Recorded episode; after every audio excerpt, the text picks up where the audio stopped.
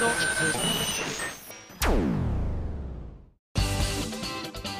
井あさみのシンガーソングゲーマー。皆さんこんにちは。今やさみの SSD243 回目で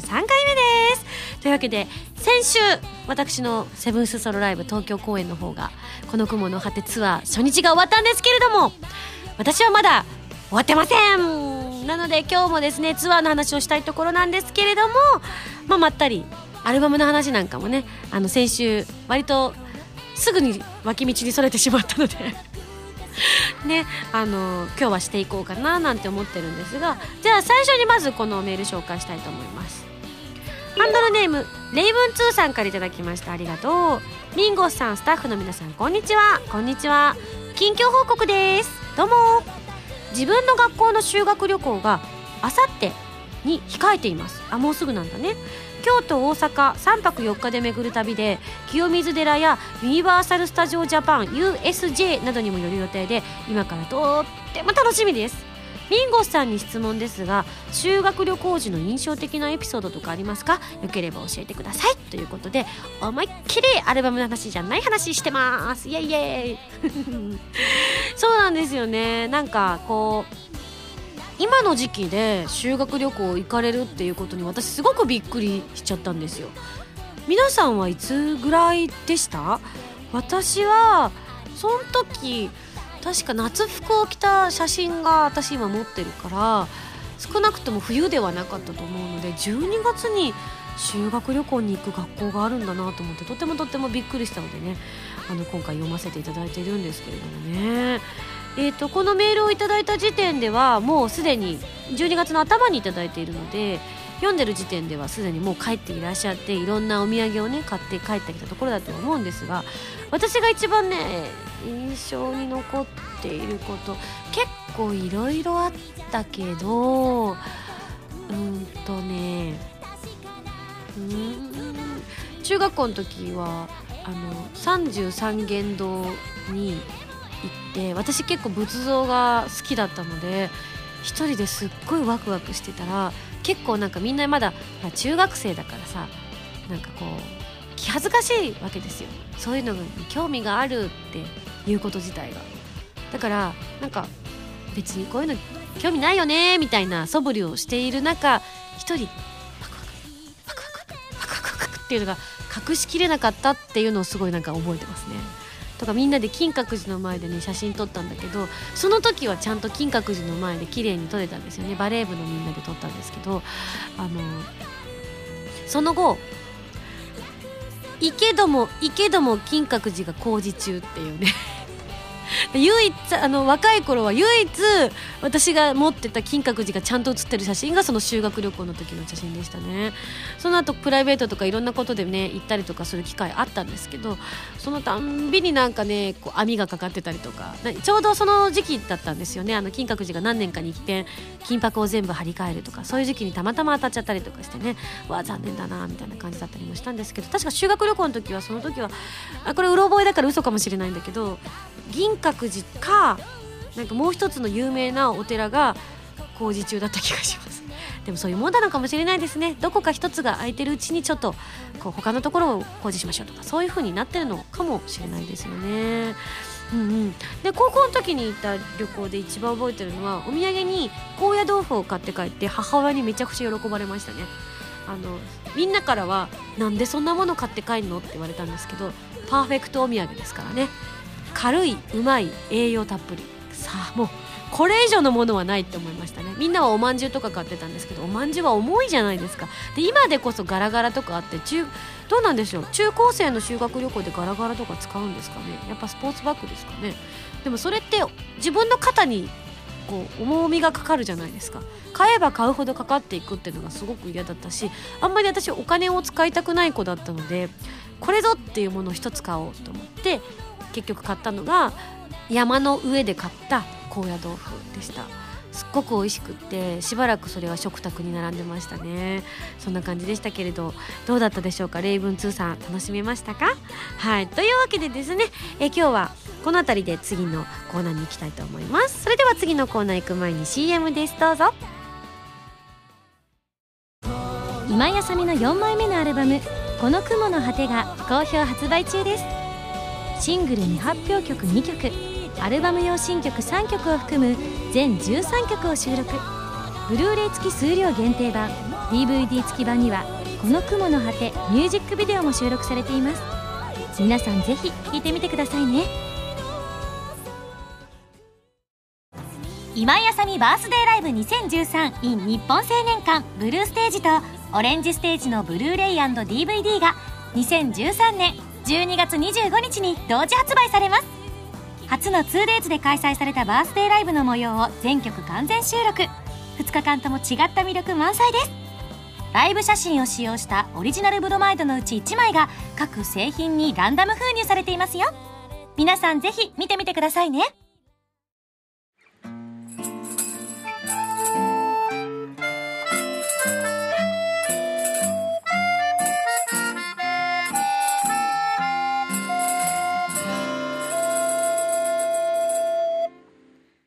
ミセン。このコーナーはファミツドットコム編集部から派遣された謎の司令官みおちゃんがおすすめするゲームを真のゲーマーを目指す私今井あさみが実際にプレイして紹介するコーナーです。前回の指令書に書いてあったゲームは LINE さんから配信中のなんか LINE さんっていうと不思議な感じしません。でも合ってますよね。バンダイナムコゲームズさんとかね。セガさんとか言いますもんね。だから問題はないんですけどなんか LINE さんっていうとなんか気恥ずかしい。iOS、Android 用ソフト LINE ポコパーンということでポコパーンでございます。あの前回の指令書にねアルバムの曲を聴かそうとしたらポコパーンってなったっていうのがねみおちゃん書いてありましたけどそんなことありましたっけ？ふんわりしか覚えてないんですけどあれ私でしたっけ？他の人じゃなかったでしたっけ？私ですか？あれはなんか私がこの雲の果てを聞かせようとしたんですか？それともレインを聞かせようとしたんですか？あレインを聞かせようとしてこんな曲なんです。聞いてくださいって言ったらポコパーンって言ったのか。自分で聞こうとしたらだ。そうだ。自分でアルバムを聴こうとしたらポコパーンって言ってびっくりしたって話だ。それ私ツイッターに書いたのかな？書いた？あそう。うわ私やっぱ師走だな。記憶が定かではない。そんなこんなで、えーこのゲームは一筆書きの要領でどんどんブロックを消していくパズルゲームでございます。シンプルなんですけれども本当にドハマりしてしまうという中毒者続出ゲームでございます。ブロックを消すたびに上部に表示された動物が村を襲うモンスターを攻撃して撃退していきます。あそういうことだったんだこれ。なんかあんまりよく分かってなかったんだけれどあのいろんなこうアイテムだったりとか攻撃してくれる仲間みたいなのがいたりとかするんですけれどもそのあの、えーモンスターを攻撃してくれる動物っていうのは動物ショップっていうのでこうチェリーと交換していくんですよ。チェリーっていうのはそのゲームを遊んでいるとゲットできる、まあ、ポイントみたいなものなんですけれどもそのポイントでどんどん集めていくと強いこう動物とかがこう当たったりするんですけどもそれが全てランダムで当たるのでなかなか強いやつが出ない人と強いやつしか出ない人っていうこのね格差が運の格差が出たりとかしてそこも面白かったりもするんですけれどもどんどんねあのパワーを上げてアップグレードをしていくそこのアップグレードするレベルとそして自分のレベルとっていうのいろいろあってあの動画を撮った時に私レベルは73ってお伝えしたんですけれどもアップグレードはなんとまだ70なんですよ。今現在でなんと90までこうねどんどんどんどん上がっていくので全然追いつかないんです。チェリーをめちゃくちゃ貯めないとアップグレードができないんですね。初めのうちはどんどんできるんですけれどもどんどん量が増えていくので次私3万5千もチェリーを使わないとアップグレードできないんですよね。攻撃の1回のパワーが増えるので、まあ、あのどんどん攻撃力が上がっていくっていうふうに思っていただければいいと思うんですけれどもなのでこのポコパンで初めに遊ぶ時にはまずは普通にとにかくとにかく何度も何度も遊んでチェリーを貯めて動動物ショップで動物をこう自分が呼んでそしてまたチェリーを集めてアップグレードしてるうちにレベルが上がってって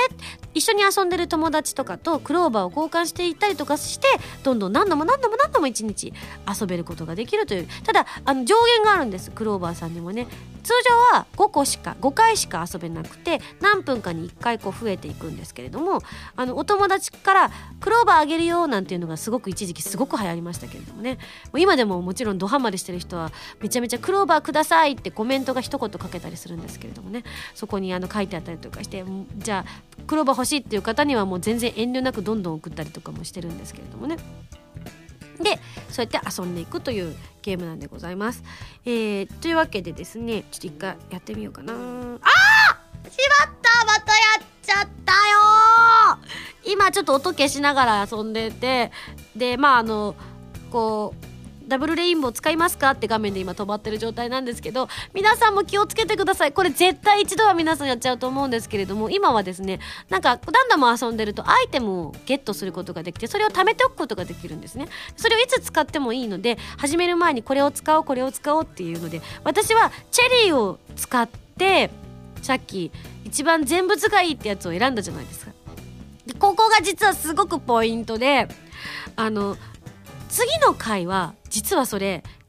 もしチェリーがまだ余っていたらチェックが入ったままになってるんですよ。でもどんどんどんどんクローバーがあれば遊びたくなっちゃってもう中毒ですからどんどんどんどんこうやって押してしまうのであやっちゃった。4100いくつ使っちゃったよ。もうじゃあ悔しいから本気でやります。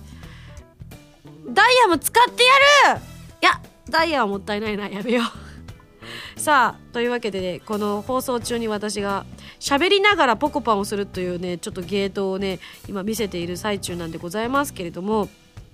だからあの電車の中とかでもやっぱりすごく遊んでらっしゃる方いらっしゃいますよね。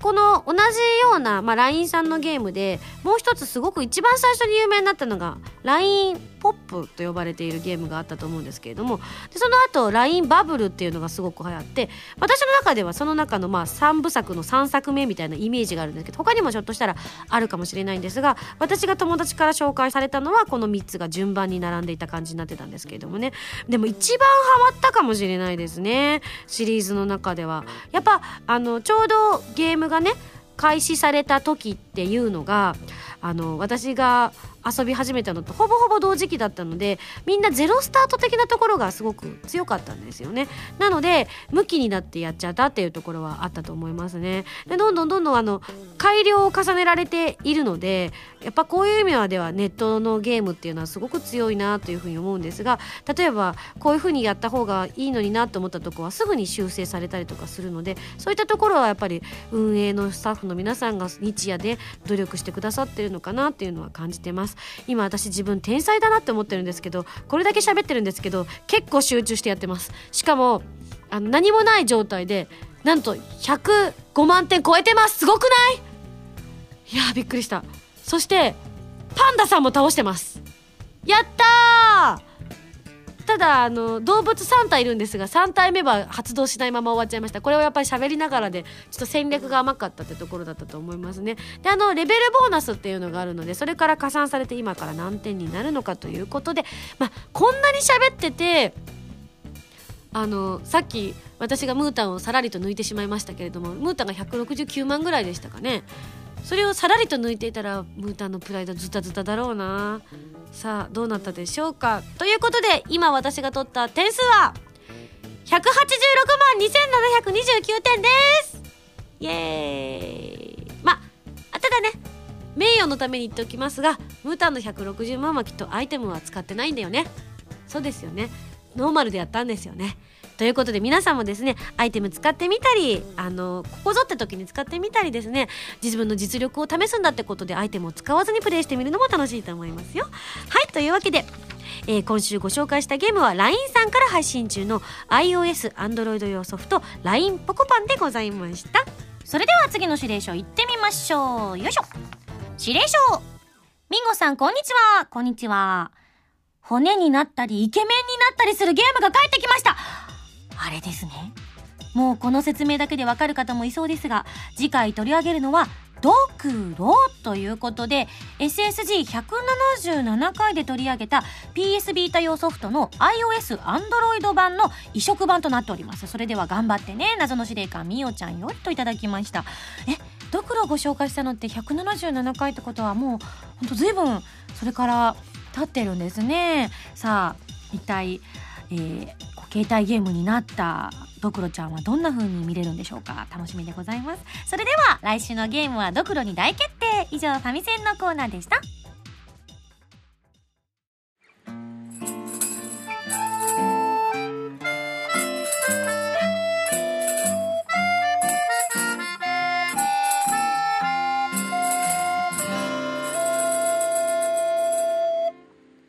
ビンゴスだよお便りコーナー。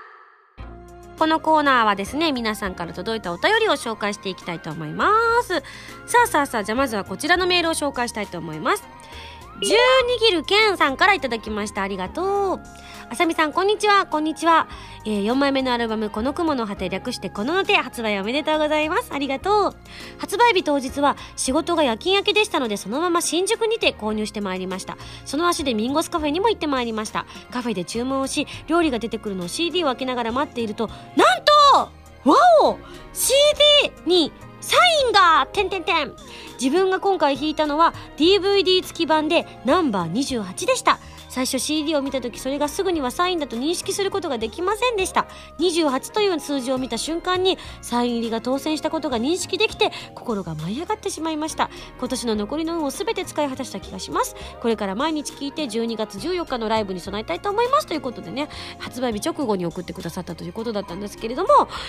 あの写真をつけてね送ってくださったんですけれどもいや持ってる人って凄まじいですね。十二切健さんその写真をね撮ってくださったこうしサインの盤面の前に SSG の会員証をね置いてくださってたんですけどね。それをパッて何の気なしにふってみたらですね。なんと SSG 会員ナンバー777番でした。すごいよね。さっきねえーと、確か陽気な死神さんの会員ナンバーが776番だったんですよ。で一番違いだってね 思ったんだけど。お隣さんですねなんて思ったりもしたんですけども777引いてサイン入り当てるってどんな幸運ですか？凄まじいですよね。あそうだ。私あのツイッターとかではちょろっと言ったと思うんですけど実は今回あのお忍びお一人様ツアーであの秋葉原近辺でお仕事をしたんですね。声優のお仕事をして。であのテクテク一人で帰っていく時にふとあ自分の CD 買って帰ろうって思ってでもご迷惑かけちゃいけないと思って一応ね浜田さんとかあの偉い人には聞いとこうと思ってマネージャーさんとかにねあの今から一人で CD 買いに行こうと思うんですけど大丈夫ですよねって言ったら「うんバレないようにね」って言われて「絶対バレないと思います」って言いながら ふいーって買いに行ってな誰にもバレずに普通に帰ってきました。あの秋葉原の店舗で一番近かった店舗から入ってったのでねあの通常版 DVD 版ブルーレイ付き版っていうのですね1店舗につき1個ずつ買ってったので今回は、えっと、自分が選ん選んだというかは一番近かったお店から3店舗選んでいったのでまた違うお店にもまた行ってみたいななんては思ってるんですけれども普通にあの皆さん普通にあの「いりますか?」って言われましたあのこうイベント抽選券いりますかって言われたから「大丈夫です」って言ってただすごく迷いましたいらないいらないって言ったらこの人イベントとかやらない方がいいんじゃねっていうその資料にされるんじゃないかなと思ってうわどうしようと思っているって言ってでもでもなんか最高なんかあと1枚足りなかったとかなった時に困るなと思ってポスターとかもそうだよなと思ってポスターもいりませんって言っちゃったんだけどポスターとかいらないって言われる人なんだこの人って言われたらどうしようかなと思ってすごく悩んじゃったんですよね。どうだったんでしょうか？そういうのって影響あるんですかね？ちなみにだからあの私が行ったかもしれない店舗の人がもし聞いてたらあのその中でもし女の子が一人でちょっとそわそわしながら下向きながら買いに来てたとしたらそれを多分私ですからあのそれでポスターが履けないとか思わないでほしいなって思ってます。どうなんでしょうか？あそうそうそれで買ってきたので SSG であのもう前回私プレシャスサウンズの時にサインを引き当てたので公式ではやらないというふうに言ってたのでエンディングでちょっとパパッと開けてみようかなと思ってます。でたまたまあの私のツイッターを見ていたムータンもあのもともと買ってくれていたのにもかかわらず僕もまた買いますなんて言ってくれてえー、そんなそんないいよなんて思いながらじゃあ誰か布教用に誰かに渡すとかしてくださいみたいな感じで言ったりとかもしてたんですしあと浜田さんもご自身で買ってくださったということなので後でちょっと開封式をしたいと思います。さてじゃあ次行きましょう。あ藤本さんがあの、からの伝あ3号さん。もうイコールじゃないかよ。あの明治スの3号さんからの伝言で今井さんくらい売れてたらっていうまあちょっと私を立ててくださってる言葉だとは思うんですけれどもそのぐらいあの市場に出回っていたらイベントチケットはあの余ることはおそらくないと思うから大丈夫だよっていうあの力強いお言葉をいただいたみたいなので私がいりませんって言っても店舗さんがイベントを開催しなくなるっていうことはないみたいです。ふうよかったです。一安心です。いやはやいやはやいやめっちゃ考えましたよ脳内で。パパパパパパってこう一気にこう駆け巡るぐらいに考えましたけれどもね。ただあのその中の1店舗では本当によくイベントを行わせていていただいている店舗に普通に行ったものですから普段あの設営とかしてくださっているスタッフさんとかもいたのに全然気づかなかったなと思って。後で名前もしっかりチェックしてるから今度お会いした時にニヤニヤしながら言おうって思ってます。どこの店舗か大体特定できそうですけど。続きまして。こちらハンドルネーム黒金の野良豚さんから頂きました。ありがとうこの雲の果てリリースおめでとうございます。表題曲この雲の果てのブックレットの詩を読んでやっぱり重いなぁという風に感じてあーごめんね。今井さん大丈夫かなと心配しましたがブログを読んで安心しました。あね先週もねあゆみちゃんともちょっと話しましたけれども。そうなんです。なので皆さんに安心してほしいなと思って。ということで、えー、僕も安心したので僕が子供の頃から、えーえー、無双をしていたことを久しぶりに思い出してお便りしました。その想像無双は、えー、ガンシップに乗って軽快に風を切り雲の間を縫って空を巡ることです。もう少し大きくなってからはコルベットを借り雲をものともしないで突き進むこと。大人と呼ばれる年の前になるとバカガラスと呼ばれる大きな輸送機のガラス張りの温室のようなコックピットブリッジで太陽や月の光を浴びながらのんびりと雲の上を越えて飛ぶことメーベには夢でも乗れる気がしなかったのがおかしいですし夢でも飛行機の翼がないと空を飛ぶことができないのが少し悲しい。気もしましたということでね。まあみんな一度は考えるけよね。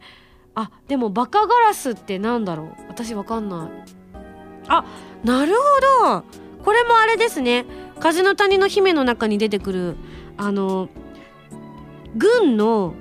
大型輸送機の通称をバカガラスって言うんだって。知らなかった。出てきたっけ？ストーリーの言葉の中で。設定資料集とかにあったりしたのかな。私だってナウシカはさすがにリアルタイムで実はで全然言っちゃったよ普通に。あの見れなくて残念ながらね後からねあのこう金曜ロードショーでやってるので初めて見たんですけれどもね。そうなんだね。へえいやでもみんな思いますよね。夢は持ちます。そうだね。この雲の果てにこの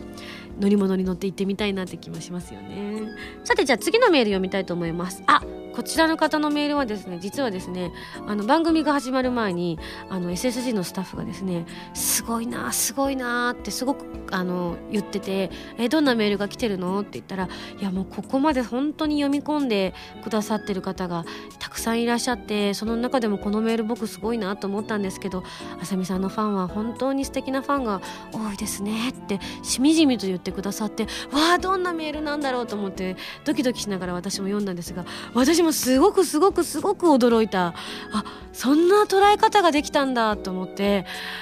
私これ採用って 思っちゃったぐらいに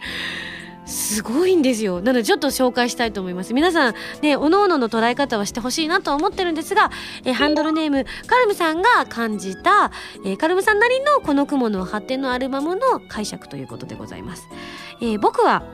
カラーサンクチュアリが大好きなんですがこの曲って結構抽象度が高い曲ですよね。それは曲調だったりとか少ないワード数によると思うのですが2010年のミンゴスさんが伝えたいものというものが形にはなっていない形ででも確かにそこに存在している感じが僕は大好きなんです。そういうものに憧れていました。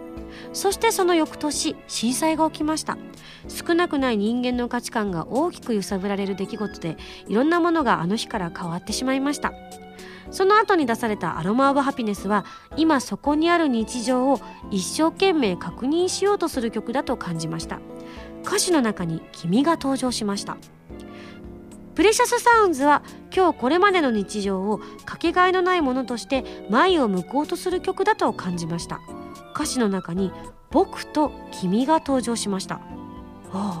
そしてこの雲の果てでとうとう今日これからの未来が描かれたと個人的には思いました。歌詞に登場するのは僕らでした。歌詞は僕らで描かれた視点が2番のサビ月風星空太陽で一気に広いところへ持っていかれるのですがこの瞬間のカタルシスといったらもうそこからアウトロまで泣きっぱなしです。その後は夏色な日々をめぐり夕暮れにリア充カップルを眺め雨宿りにカフェに入り山を越え野営しながら星を眺め海を越えようとしたら船を燃やされそうになりやっとたどり着いた町の裏路地から再び星を眺めそこはまるで深い水底のようで星空に涙をこぼしつつ決意を新たにしこぼれ落ちた星屑のような思い出をかき集め輝く日々へ再び歩き出すのですがそこには黒い雲が立ち込めていてと感じました。とにかく聴き終えた時の充実感がすごいです。シングル曲として輝いていた曲たちもアルバムという大きな流れの中でまた新たな輝きを放っていますよね。勇気をいただきましたといただいたんです。いやあの全然そんな風に思って歌詞はアルバムの表題曲は歌詞は考えて書いていたわけではなかったし特に今回は3部作完結ということで新たな気持ちで書き始めていたので全然あの何か引き継いだものというものも私の中ではなかったんですけどカラーサンクチュアリは確かに抽象的に描きましたね。そしてアロマ・オブ・ハピネスで「君」出てきましたよね。でプレシャスサウンズで「僕と君」書きましたよね。で今回が「僕ら」っていうのはどんどん世界が広がってるよね。実際そうなんですかね。今ちょっと手元に歌詞がないのでそれ以外の言葉が入ってるってことはないっていうことなんですよねきっとね。ただ少なくともそういうふうにどんどん仲間が増えてっているっていうのを感じてくれるような流れになっているっていうのはこれすごいですよね。狙ってました。嘘です。って思っちゃうぐらいわーって思いましたね。いろんな風に聞いてほしいなと思ったんですがこういうなんかちょっと私的な観点で聞いていただけるっていうのも私としてもすごく嬉しいなって思いました。いやー他にも来てますね。六匹さんです、えー、この雲の果ての発売おめでとうございます。早速購入してワクワクしながら聞き始めました。音に集中できるように目を閉じて聞いていたのですが天空の炎ミラージェンジャズアレンジバージョンの再生が始まった瞬間目がバチッと開いてしまいました。なぜかというとまぶたの裏にジャズハウスの暗い照明の中を歌うミンゴスさんや演奏されているプラス A の皆さんの姿が浮かんできて興奮のしすぎて目が閉じられなくなってしまいました。全体の調和を楽しむのもよし一つ一つのパートに意識を向けるもよし原曲と聴き比べてもよしと何度聴いても興奮しっぱなしですとね。私もこの「雲の果て」のアルバムの中でどれか一つあのこう聞いてくださいって言われた時にまあ標準状態であればこの「雲の果て」を絶対にこののてを私はご紹介すると思うんですけれども変化球的なというか絶対に印象付けたいという意味でご紹介するとしたら私は多分このてんちゃんがアレンジしてくださった天佑の炎違う。天空の炎ミラージェンジャズアレンジバージョンをご紹介するなって思うぐらいやっぱ印象的な曲に仕上がってますよね。であのもう皆さんはライブを経験されてると思うので私もジャズアレンジバージョンをライブで披露してると思うんですけれどもまままだ聞いてこれなかった方もいらっしゃると思うのでねあれなんですがあの私もリハで歌ってこれライブでどうやって歌ったらいいんだろうなんて言うとまた相変わらず淡々とてんちゃんはあの普通に歌ったら大丈夫ですよ」普通が分からんね」みたいな「どうやったらええね思うんですけど「大丈夫ですよ」って言うんですけど他のプラス A のメンバーも「いやこれ超難しい演奏めちゃくちゃ難しい」っつってたまちゃんなんか悲鳴を上げながらね練習してたしあのそういうのがすごく得意だと思っていたファイヤーさんですら「いやこれ難しいよ!」なんておっしゃってたぐらいですから相当マニアックな感じだったんだなっていうことを改めてそのリハの時にも感じたんですがあのどんな風に歌ってもっと違う風に歌ってほしいですか？なんて聞いたらそうですねあのもっとあのこうファーっていう感じがいいと思います。わかんねえみたいな。あとあのフェイク入れてください。は？みたいな。は？どこに？みたいな。あのこういうとことかにパッて。もともとアルバムで入れてほしかったんですけどなんかあのちょっと言い出せなくて「言ってよみたいな「フェイク入れてください」っつって「あわかりました。やってみます。あのできると思います。普通に感じたらできますから」そうあでも僕あのジャズも好きですけどあの一番得意なのはメタルですってあの言ってました。クールだな。どこまでもクールだなって思いながらね。はい。そんなこんなで私をまた一つ違う扉を開かせてくれたことができた一曲になってるかなと思っているのであのみんなで言ってたのがこれ声優さんのアルバムに入ってる曲じゃないよねっていうのはもうみんなですごいしばらく言ってましたね。プラス A メンバーですら。でもねそういうのが私は好きです。どんどんやっていきましょう。これからもね。えー？って思うようなことを。私はもう想像がつかないのでねそれは浜田さんだったりプラス A メンバーだったりにねちょっとこう委ねたいなと思ってるんですが私はまた別の次元にね無理やり引きずってくれるようなそういったメンバーが集まってると思うのでこれからも挑戦していきたいと思います。はいというわけでまだまだまだまだたくさん来ているのでね機会があのちょこちょこありましたらですねご紹介していくか、えー、まだまだ私が読みたいのであの他の曲でもこんな風にこの曲を感じましたとかあったらぜひ送ってください。あのやっぱり人気曲とかには最初の頃は集中してしまうのでこの曲にもこんな風に思いましたなんてあったらぜひ送ってくださいね。以上ミンゴスだよお便りコーナーでした。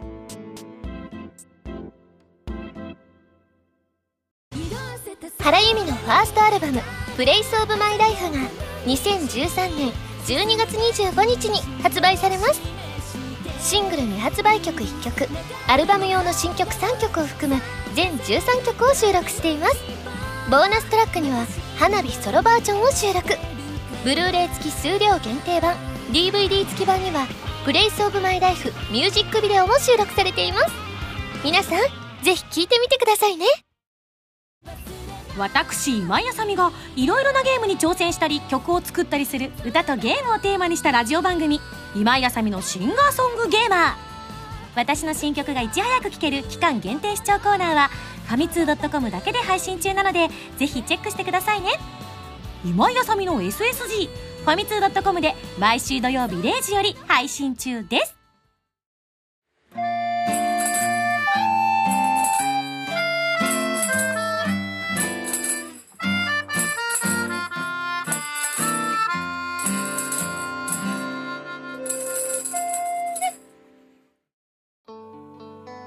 さあついにやってまいりました。非公式開封式なんですがあの全員にちょっと手を借りながらね一斉にガバッといきたいと思うんですがその前になんと某 T の母さんのイベントの参加応募抽選券が入ってた。その抽選番号がなんと108番。煩悩の数。これは幸先いいですね。これ当たっちゃったらどうなるんだろう？応募しなきゃ大丈夫？もしこれさネットとかでさ108番当選ですって出てたらさ「今井さんまた自分で当ててるよ」って言われて恥ずかしい思いをしちゃうから。よかった。応募しなきゃいいんですよね。さあじゃあちょっとねスタッフとうちのマネージャーの手も変えてマネージャーがね私が買ってきたあとあと浜田さんが買ってきたやつとねあのカレンダーがもう私はいらないので言って言ったら「いらないからいる?」って言ったら「嬉しい!」っつってずっと見てちっちゃい声で「可愛い可愛いって言ってくれてるのがめちゃくちゃ嬉しいですどうも さあ開けましょうじゃあ一斉にいきますよそれではオープンザンかないうちのマネージャー開けられないああーさあサインは入ってたかないいところに入ってる通常版だかああもう一個あったもう一個あったら通常版にはない。んだようんそうだそうそうそうというわけでだから言ったんだ。非公式にしといてよかったね。去年当たって今年外れた時のこのがっかり感たるやみたいなね。えマジですか？なんとですねここで太っ腹 P 浜田さんが自腹で買ってきたどこで買ったんですか？渋谷で買ったそうです。渋谷で買ってくださったあの通常版 DVD 付き版ブルーレイ付き版の3枚をなんと浜田さん浜田さんのサイン入りで SSG のリスナーの皆さんにプレゼントしてくださるそうです。わあ！私のはあげないよ。これ私が自分で買ってきたんだもん。あげへんで。すっごいケチな人みたいだけど。違うんです。あのこれをちょっと自分のお世話になってる人に自分で買ってきたってをあげようかなと思ってるんです。なのでこれは持って帰ります。開けちゃってるけど。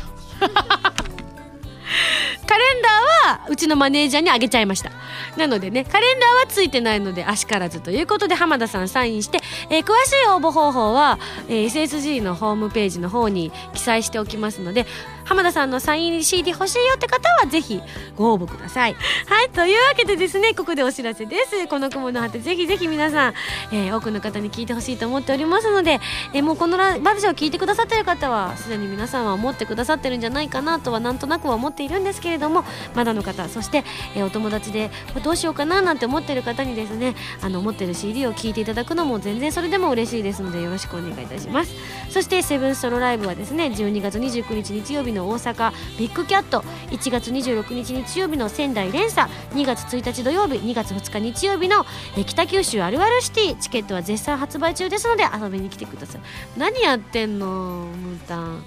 うん、でもね何？誰何？大きい声で言って。ん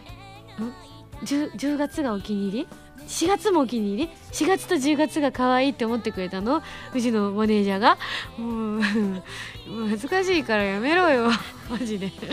本当？本当？本当に？これ好き？わあ嬉しい。ファンファンうちのマネージャーに結構ね年の離れた弟さんがいるんだけどこの人誰って言われたら妖精さんだよって言っといて、お願い、うん。なんかこういろいろねこうお姉ちゃんのお仕事をしてる人はどんな人なのとか思思ってこれ見て誤解されても困るからこれは妖精さんだよって。は い 番組では皆さんからのメールを募集しています。私今コンタクトさっきさしばしばして外しちゃったからさ2人が何こそこそやってんだろうと思ってししばらく見ちゃったよ。メールを募集しています。不相たぎて歌など各コーナーでに送ってくださいね。宛先は SSG のホームページに書いてるアドレスから題名に書くコーナータイトルを本文に判断もうなんだよなっちゃんもう。どれがいいのなっちゃんは。あ3月ね。3月やっぱりね。そう思ってメガネのやつね。うんそうかそうか。うんそううんうんうん送ってください。次回の配信は 2013年12月28日に土曜日となっております。え大阪ライブの前日ということになっているので、えー年内最後の SSG の配信となりますのでぜひ皆さん聞いてくださいね。そして、えーこの後の番組「えー、はらまる」のですねパーソナリティ原由美ちゃんのアルバムもすでに発売されていると思うのでねそちらで皆さんもぜひ聞いた感想なんかもアルバムの感想なんかもはらまるさんの方に送ってあげるときっと由美ちゃん喜ぶと思いますよ。それではまた来週土曜日に一緒に SSG しちゃいましょう。お相手は今やさみでした。バイバイ。